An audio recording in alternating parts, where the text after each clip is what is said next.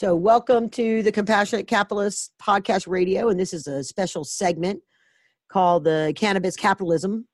I'm Karen Rands, your host, and of course, my guest today is going to be Dar'shun Kendrick. I am going to uh, lay the stage out a little bit about what we're going to be talking about, and then I'll bring Dar'shun on.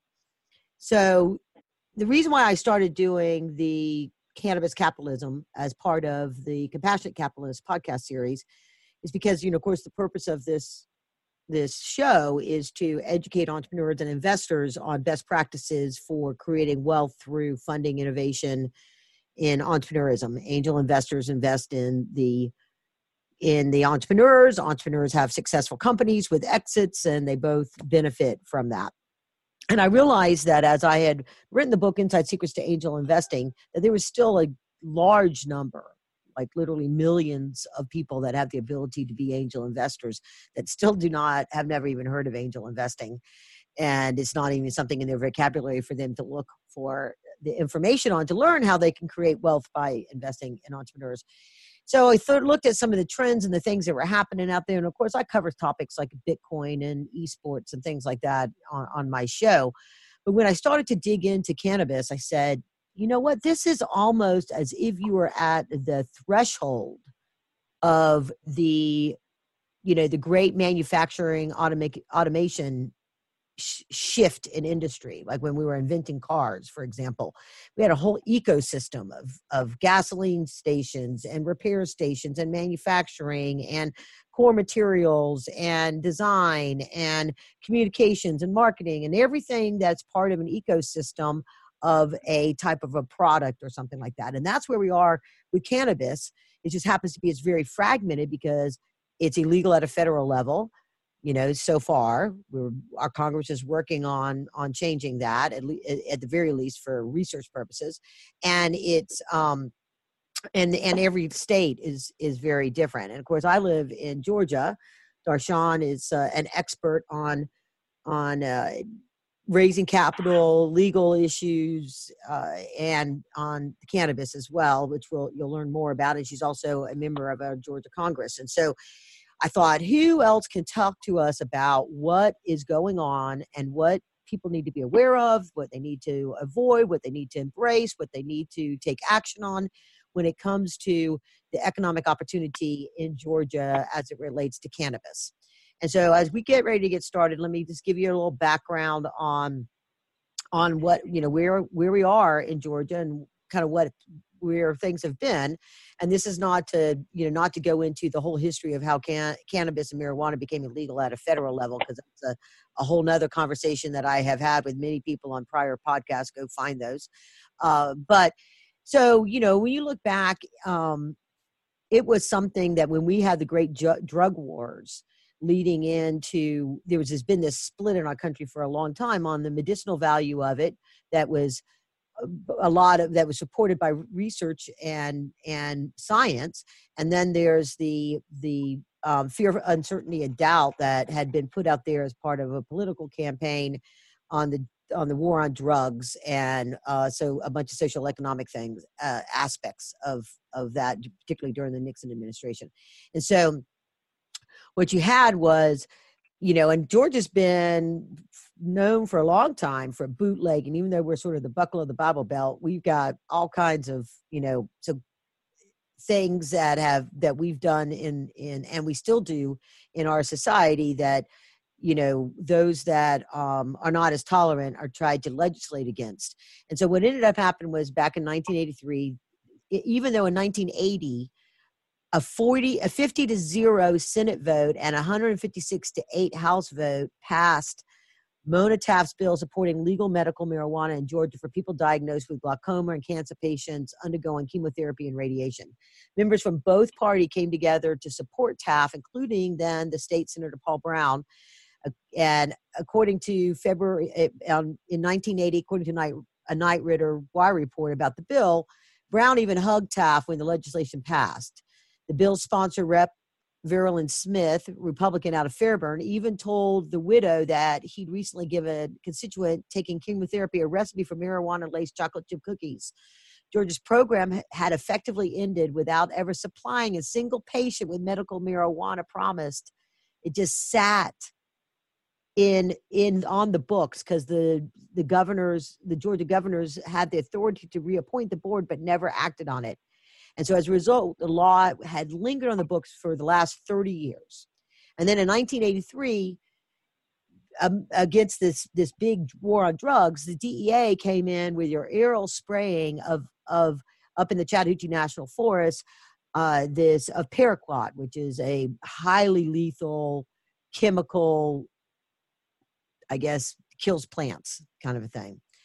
Citizens and congressmen objective, noting the dangers and all this other kind of stuff, and they they it just basically didn't nothing ever came of it. They just did it and we suffered the consequences from it. Fast forward to 2015, and there, there was the Haleigh's Hope Act, HB1, was passed April of 2015.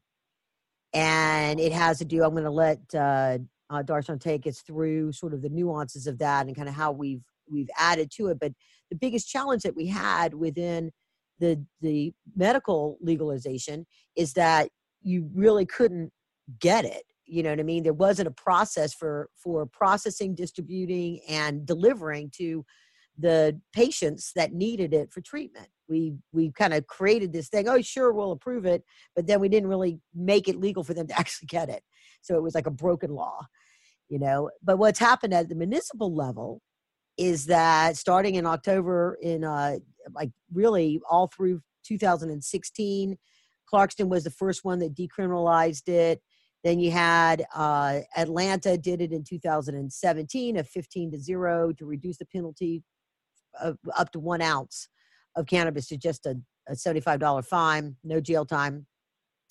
Then you had Savannah do it in 2018, eight to one, right? Then you had South Fulton, 2018, Forest Park, 2018, Kingsland, Statesboro, also 2018, Macon, and Chamblee in 2019 where they decriminalized it at the local level.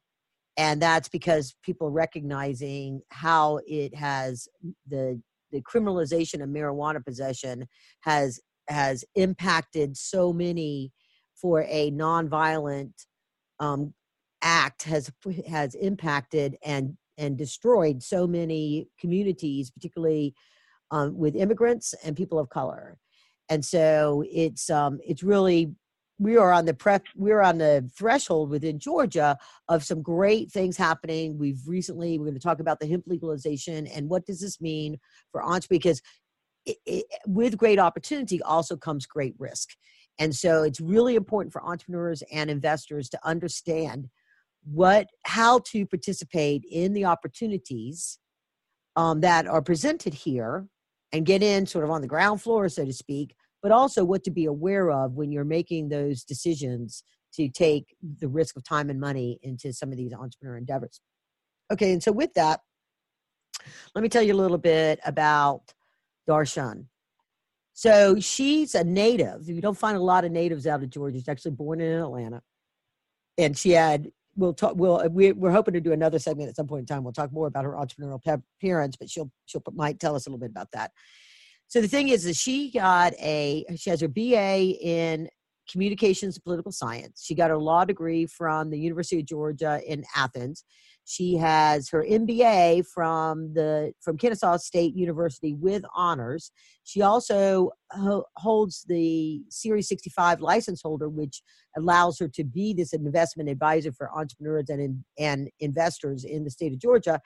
Uh, and she's a FINRA arbitrator. And FINRA, if you've listened to some of my other podcasts, you'll know that FINRA is the organization that regulates uh, broker dealers. It's a quasi government organization that has the authority to investigate and regulate broker dealers. And so she, they don't really have a system of checks and balances on that. And a lot, of, so it's, so it's, it, the fact that she's an arbitrator means that she is helping broker dealers defend themselves against FINRA um, judgments or FINRA actions and things like that and negotiate those pleas. I'm, I'm, she'll correct me if I'm wrong on that, but and so she's been the member of the Georgia House of Representatives since 2011. So during all of this time that we've had this debate on what should Georgia do when it comes to giving people a legal treatment that there really is no other solution for them and some of their ailments and what they're going through with their um, diseases. Uh, but she's, you know, so that's um, really going to be fascinating to hear from that. And then also, she's also a winner of the 40 under 40 from the Atlanta Business Chronicle, which I had the, well, if you're looking at the pictures that are on the podcast, you'll see that picture is from that event. And so it was really great to hear all the other things that she's involved in with the Boy Scouts and her sorority, AKA. So, with that, now that I've uh, intro- I've set the stage here, welcome to the show, Dar'shun. How are you doing today? I'm good. Thanks for uh, for having me on this. Um, otherwise, um, a little warmer than usual Georgia weather. So thanks yeah, for having me. Absolutely. So let's get started with you sharing your journey. So you came from entrepreneur parents, but where you are now as this really a powerhouse within the state of Georgia and Atlanta when it comes to uh, minority rights, entrepreneurism, and of course this cannabis, all this cannabis activity that's going on in Georgia. So talk, uh, talk, tell our listeners about your journey to where you are now. Yeah, so like you stated, I'm a native of Georgia, and I grew up in an entrepreneurial household. My mom had an in-home daycare, and my dad still um, has been um, a subcontractor doing um, and model installation for longer than I've been alive, which is almost uh, 40 years. So, um, so I grew up um, knowing sort of the struggles, particularly the struggles with female founders and with minority founders, um, and particularly their struggle with access to capital. And uh, and so I knew I wanted to be uh, a lawyer. Um, I thought I wanted to be a civil rights lawyer, and then I um, uh, like so many American, Americans, accumulated a good amount of student loan debt, and civil rights was not going to pay bills, unfortunately. Um, so I ended up being a, a, litigator for two years. But then when I started my own firm, I really wanted to focus on something that I can get up and be excited for every day, and that was um, particularly um, corporate and business law. And then I got extremely interested in just the securities regulations world and how capital markets world well, work and um, and and as you stated, I sought out to get every certification and degree in the business world uh, that is humanly possible, uh, apparently. And, um, and so I like to love the work that I do, and I'm here to continue to concentrate on making sure that everyone has access to capital markets, both, both on the capital raising space and in, with as it pertains to investment strategies, um, particularly for minority and female-owned founders. So that is uh, sort of my my uh, journey in a in a small nutshell. Okay. So let's talk about this legislative process. I mean, we're we're living in uh, a fairly uh, divided partisan nation right now. Did did how long did it take for and what kind of negotiations happened in order to get Haleigh's law on the books and how was did you there was a lot of reaching across the aisle to to get folks to understand the the value of this to the patients that needed this kind of treatment yeah so uh, you know i don't want to give your viewers an impression that i am um, as, as powerful as maybe others think i am um, so i'm not in the majority and at the time i wasn't in leadership so all i can tell you is sort of what happened in the committee because it did come through my judiciary and civil um, criminal law committee. Uh, so we started out with a big list of ailments that were going to be covered under um, the Hope Act, and um, and it eventually narrowed down to I think it's something like 17 now. We might have started with like 22 or something. Um, but there was a few strong voices on the committee, um, not me, but other strong voices that had wanted this this law uh, for ailments uh, to be treated by medical marijuana to be as narrow as possible. Um, they will they didn't want it in the first place, but if this was going to happen, they wanted it to be as narrow as possible. So if you actually read the language of the bill, um, you have to not only is it limited to a list of 17 ailments, but you'll notice in the language of each one of the ailments that you have to have exhausted all other remedies in order to be able to to be um, not prescribed because doctors aren't allowed to prescribe marijuana, but uh, to get a suggestion from a doctor in order for you to be able to get medical uh, medical marijuana. You it has to be chronic. It has to be sort of untreatable. Um, so I don't want people to think that because they have one of the ailments that is listed, they can automatically get a medical marijuana card. It has to be untreatable with other um, types of treatments, and it has to be chronic. I mean, almost near death. Um, oh, so it's very, very narrow. Yes, it's very narrowly tailored. Um, and so when people say, you know, we passed this reform, um, I think people think it is more broad than it actually is. Um, and that was definitely because of the voices, the more conservative people um, who did not want medical marijuana to get anywhere near, near recreational and just did not believe in its properties to help ailments. So that was the compromise.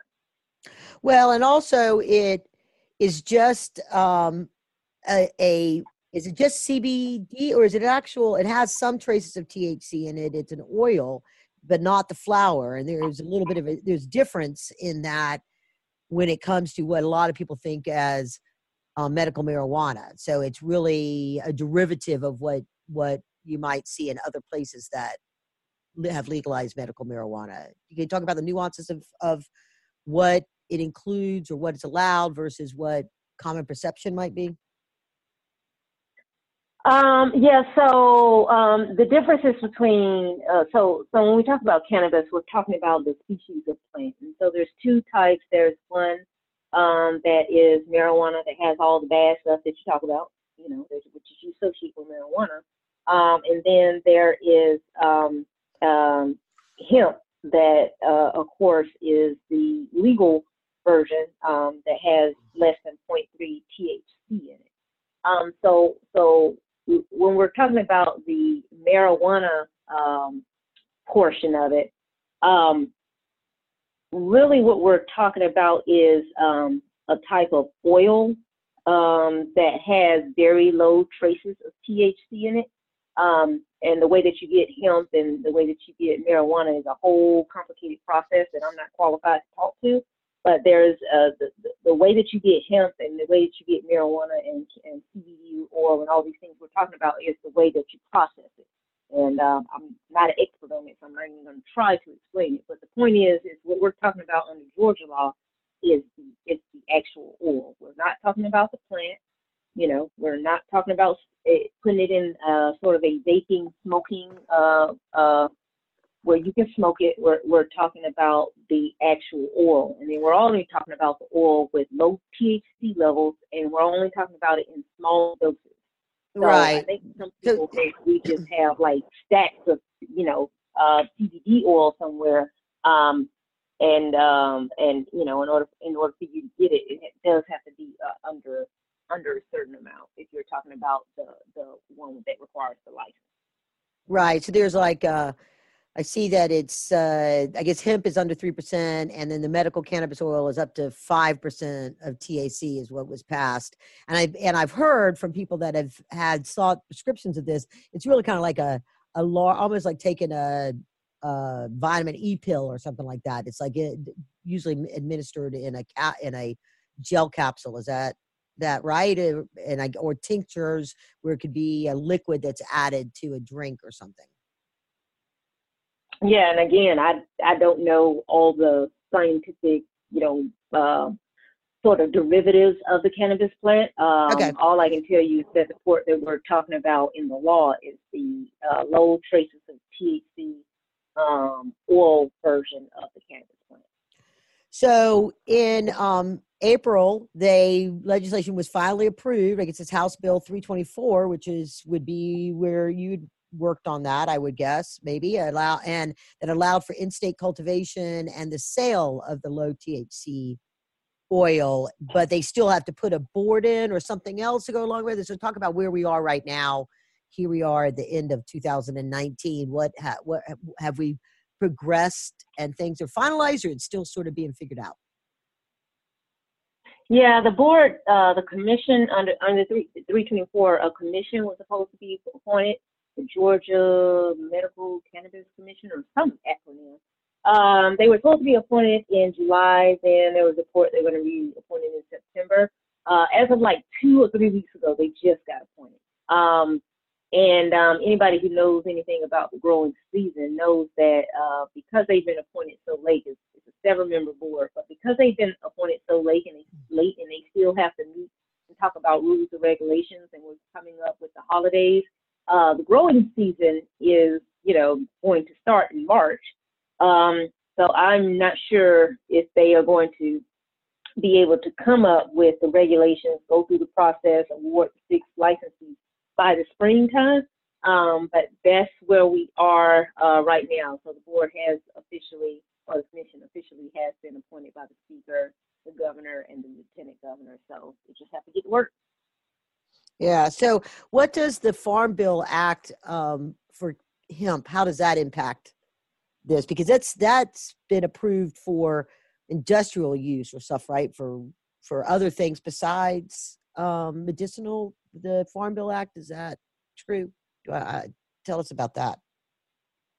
Yeah, so the um, the the hemp bill um, is just a Georgia version of the uh, uh, I want to say it's called the Farm Bill. Um, sure. Congress mm-hmm. passed, and um, so it's just the Georgia version of giving up, giving um, sort of procedures for how Georgia is going to grow hemp, and um, and I am not sure if the Department of uh, Agriculture, uh, Federal Department of Agriculture, has approved our regulations yet. But we were supposed to submit something. They're going to take a look at it, and then they're going to give us approval to to grow hemp.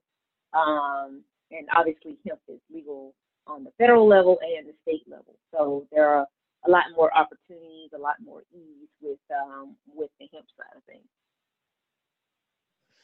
Okay, so it's so th- so as far as what's getting enacted with this commission for medical cannabis, it's it's they're they're running in separate lanes from what's happening with hemp.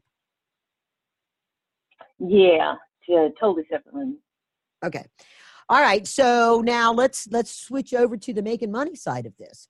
Given where it is now, you, there's a licensing aspect before you can be um, in business, uh, doing any aspect of the supply chain of this this legal cannabis oil. There's licenses, and every state's kind of done it differently. Some will do, um, you know, grower license and processor license and distribution license and things like that. And some, like Florida, did uh, up like up and down the the uh, silo, right? So you get one giant expensive license that allows you to do the uh, the whole thing, and then you kind of subcontract that out. What, how is Georgia looking at licensing this stuff? Um, so all I can tell you is sort of what's in the bill because because the commission has just gotten appointed. I can't tell you in you know any more details besides what's in the bill because the commission comes up with the specific rules. But there are going to be six licenses um, two tiers of licenses.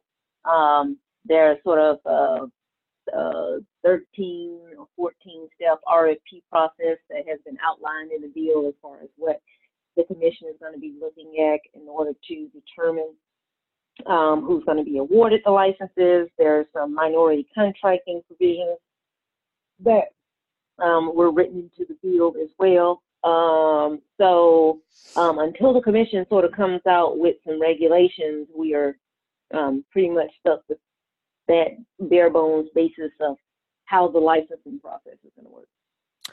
Are they taking input from outside the commission? Because I, I, I remember the article when the commission came out, and it seems like it was a very diverse audience of people that were part of that commission from different walks of life, so to speak. You know, to influence it but they are they also taking community input on this and looking at other what what's worked in other states and what hasn't worked in other states or is it really just kind of all up to the commission to to come up with this um, I am not sure. They again, they just got appointed and they haven't sort of put out anything. So I would imagine they would look at other states. Um, but as far as like taking public comment, I have no idea. Yeah. Okay. Well, this would actually be a really good time. So I'm assuming though, because you're, you know, you you're in the midst of this, you have this information on your website. I want to tell everybody that eh, do, can they opt in and get news flashes on this kind of stuff as you get more information? Do you send out newsletters on this? respond, not specifically on this because my consulting law firm is broader than this. We just do general capitalism in, in general. Um, but if you know anybody can follow me on social media, it's just Darshun Kendrick. So I do post articles and things like that, and I do have an e-newsletter that might include some information, but it's broader.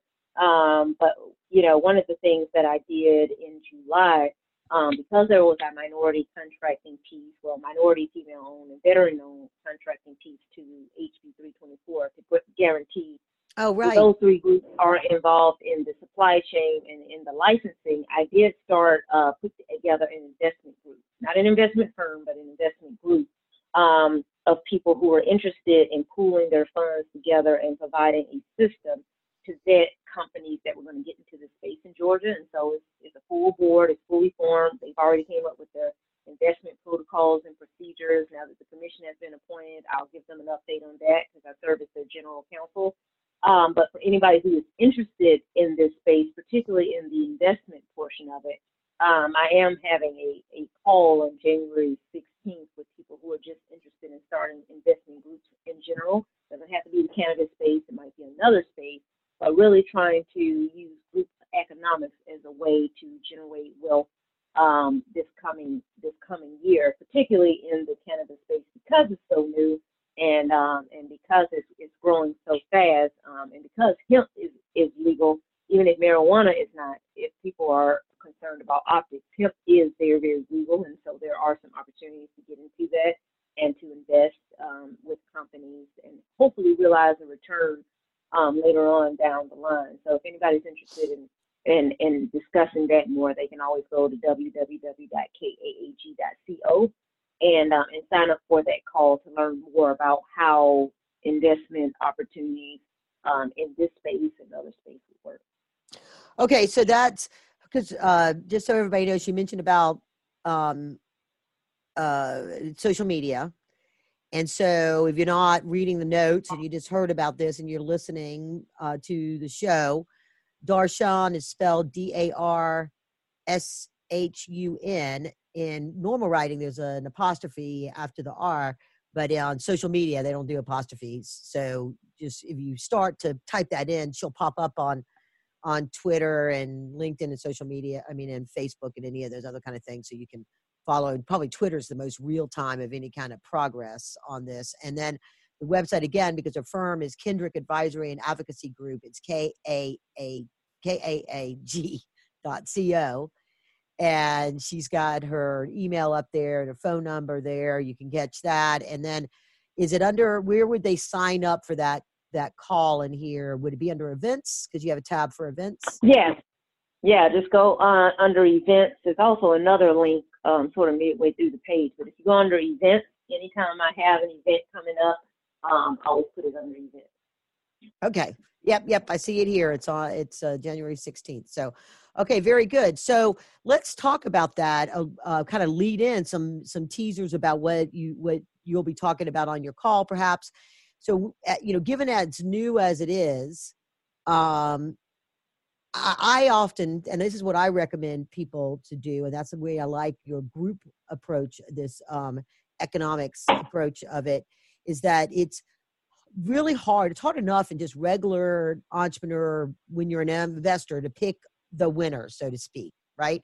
But when you come together in and pool your funds and you have the minds of a number of people to look and evaluate investment opportunities and that bring their their diversity of experience and knowledge to the table you you reduce the risk of of those investments because you know more minds you know coming together can make a better decision in theory. I don't know. We hope that's true for i laugh because of some of the stuff going on these days but uh, so talk a little bit about your approach and what you think is something that is really um, a cautionary tale uh, and and and what a, if you have a recommendation or something that you personally are um, intrigued by that you're sort of watch this space because you think this might be the area that bubbles up as the as the more secure opportunity within the cannabis marketplace of Georgia? Yeah, so um, so, like you said before, you know, sort of the big benefits of group economics um, is that you not only are are able to get diversity of opinion, and you know, so one of the things that I do with the investment group that I started, um, it's called the Georgia Minority um, Investment Collaborative, um, is we have essentially a vetting committee that vets companies that want us to hear their pitch and to invest with them. And and so um, and so we get the biggest and brightest minds from the group and they get the questions, right? And so we have people who are experienced in accounting. Um, obviously, with with my background, it has a very unique, particular background of asking questions, and so you're able to get um, a variety of opinions and, and make that uh, and make that decision. And then obviously the other benefit is that you are essentially able to crowdfund uh, your funds, even though it's not the a, a, traditional investment firm where you are getting a, giving a certain amount and then somebody's managing your funds and, and essentially um, picking what investment for you to invest in. It has the same concept because you are it's 50 members in this group and we're using those those numbers of 50 members in order to entice companies to come and pitch to us. So if they are coming and they need $25,000, um, they're more, much more likely to come and pitch to 50 people as opposed to pitch to someone who can only give them at the most $500. And so it's using the power of the crowd um, in order to be attractive to, to these investors. But um, it's particularly important, I think, um, in Georgia, um, one, because we have a new industry, but two, for the first time in the history of Georgia, we were able to put into a bill an actual minority contracting piece. It's never happened in the history of Georgia. And so that's very, very uh, relevant. Really? Wow. And yes. And um, and so there are a myriad of exciting opportunities because before there's sort of been a hope and a prayer that there would be minority participation, but nobody's been held accountable for it because it hasn't been actually written into the legislation. But now you have something that is statutorily getting into the legislation. Um, and so there's an, a, a, wonderful opportunity um, here because because of that guarantee. Um, but you know, the other thing is for anybody who follows me on social media, you know that one of the things that I'm deeply concerned about is the continuing wealth gap in America between the haves and the have not have not, but particularly um, uh, among African Americans. Um, I mean, the statistics are just staggering uh, that, that, how fast the wealth gap is growing in America. And uh, and so for me, sort of one of the missions and why my tagline is providing everyone access to capital markets um, is because I truly believe getting access to capital markets and knowing about capital markets and being able to strategically enter into this space is one of the ways to generate wealth um, for families and for Americans. Um, so for me, this is sort of a, a not only is it an opportunity, but it furthers my my uh, calling as a professional um, in making sure that people are, um, have access to participate in this market. Very good. Okay, so as we start to uh, wrap up here, uh, what what additional? I mean, that, that sounds like a great. I really encourage people to get on your call, and I guess you'll probably also have that as a replay if for some reason people are listening to this after January, um, because it will be out there for, you know, ever.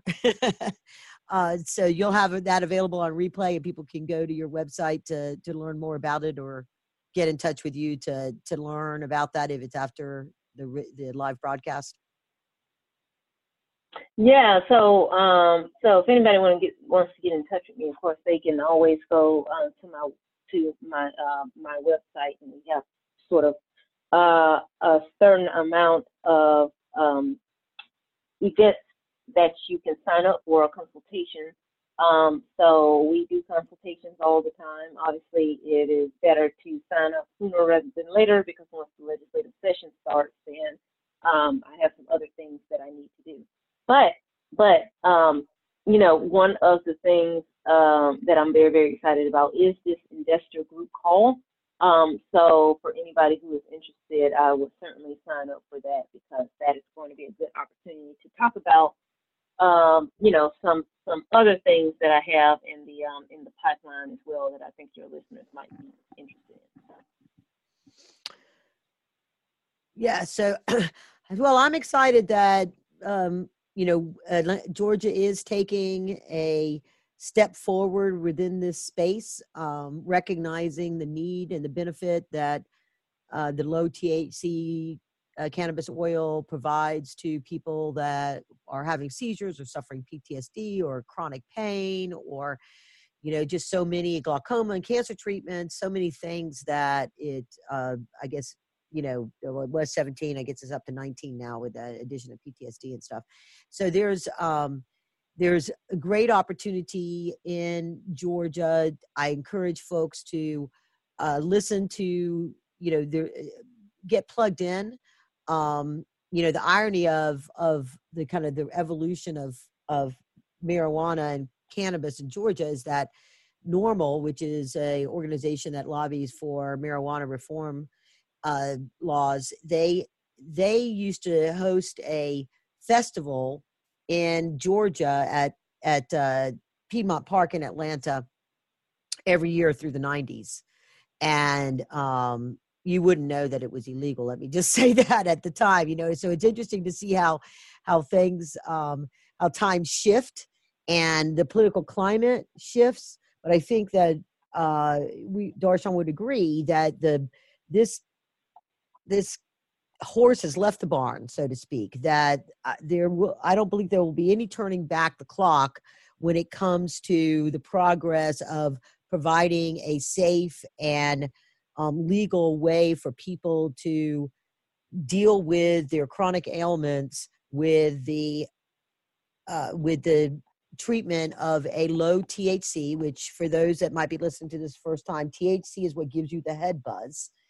And so when it's low THC, it's without the head buzz. It's the medicinal aspect of it, so that it um, and I've I've done many shows that talk about why and how it works with cannabinoids and those kind of things. So please go. I just did one uh, a couple weeks ago. So go back and listen to that to learn how it works on the scientific side. But it's uh, I think so. It is a space to watch it is only going to grow. There's only going to be good opportunities, but as long as it's still illegal at a federal level and there's still the banking laws have not caught up, there are uh, high risks when it comes to putting money into um, some of the uh, some of this, particularly in the states where it's gone recreational. So so keep it keep that in mind as you look at opportunities. Um, I would highly encourage you, if you are looking at an investment opportunity, get the legal advice of somebody like a Dar'shun Kendrick, who ha- has been is on the inside, on the legislative side of this, but also knows the law and knows the business side of it to be able to get advice on anything that you might be looking at and also to look at your securities documents. If there's somebody that's offering up security documents or if you're an entrepreneur that has been researching this and is looking at getting into it and you are going to go raise capital then of course you need to talk to somebody that understands the nuances of raising capital when it comes to a cannabis um, company or cannabis based company. Uh, I did a, a, segment not too long ago where I talked about looking at entrepreneur opportunities that touch the cannabis space but may not be directly in it. So there's lots of other opportunities. When you see a whole industry get developed there's ways that you can take what you do now and become an expert a leading expert in applying it towards the cannabis industry going forward and you can be a part of it. So you know it's a watch this space um, place. And so as we about to we wrap up here i want to say uh, Dar'shun, thank you very much for coming on the show. Will you come back sometime and talk specifically about women and minority entrepreneur opportunities and the challenges that they face as they enter into the marketplace and, the opportunities that it gives them to leapfrog their circumstances, but also the challenges that they face as they go forward? Yeah, absolutely. Just uh, if it could be after the legislative session, then that would be great. Well, we'll look for you to help to give me the dates that work for you, and uh, then we will get that scheduled and we'll announce it out to the audience. And I want to thank everybody for tuning in today and listening to this uh, this special podcast. And I want to encourage you, if you are an investor, if you're new to investing in general, please go and get my best-selling book, Inside Secrets to Angel Investing. You can get it out. You can get information about it in an excerpt on my website, uh, KarenRands.co, K A R E N R A N D S dot co. And it's also available on Amazon. Just search my name. And I encourage folks that is the, the foundation for the compassionate capitalist movement, where I'm teaching people how to create generational wealth through investing in entrepreneurs. Because the greatest source of wealth is being a successful entrepreneur. The next greatest source of wealth is being an investor in a successful entrepreneur. And so, with that, I'll call this to a close. And I want to tell everybody thank you for tuning in. Uh, share this show and onwards and upwards. All right. Thank you. Thank you.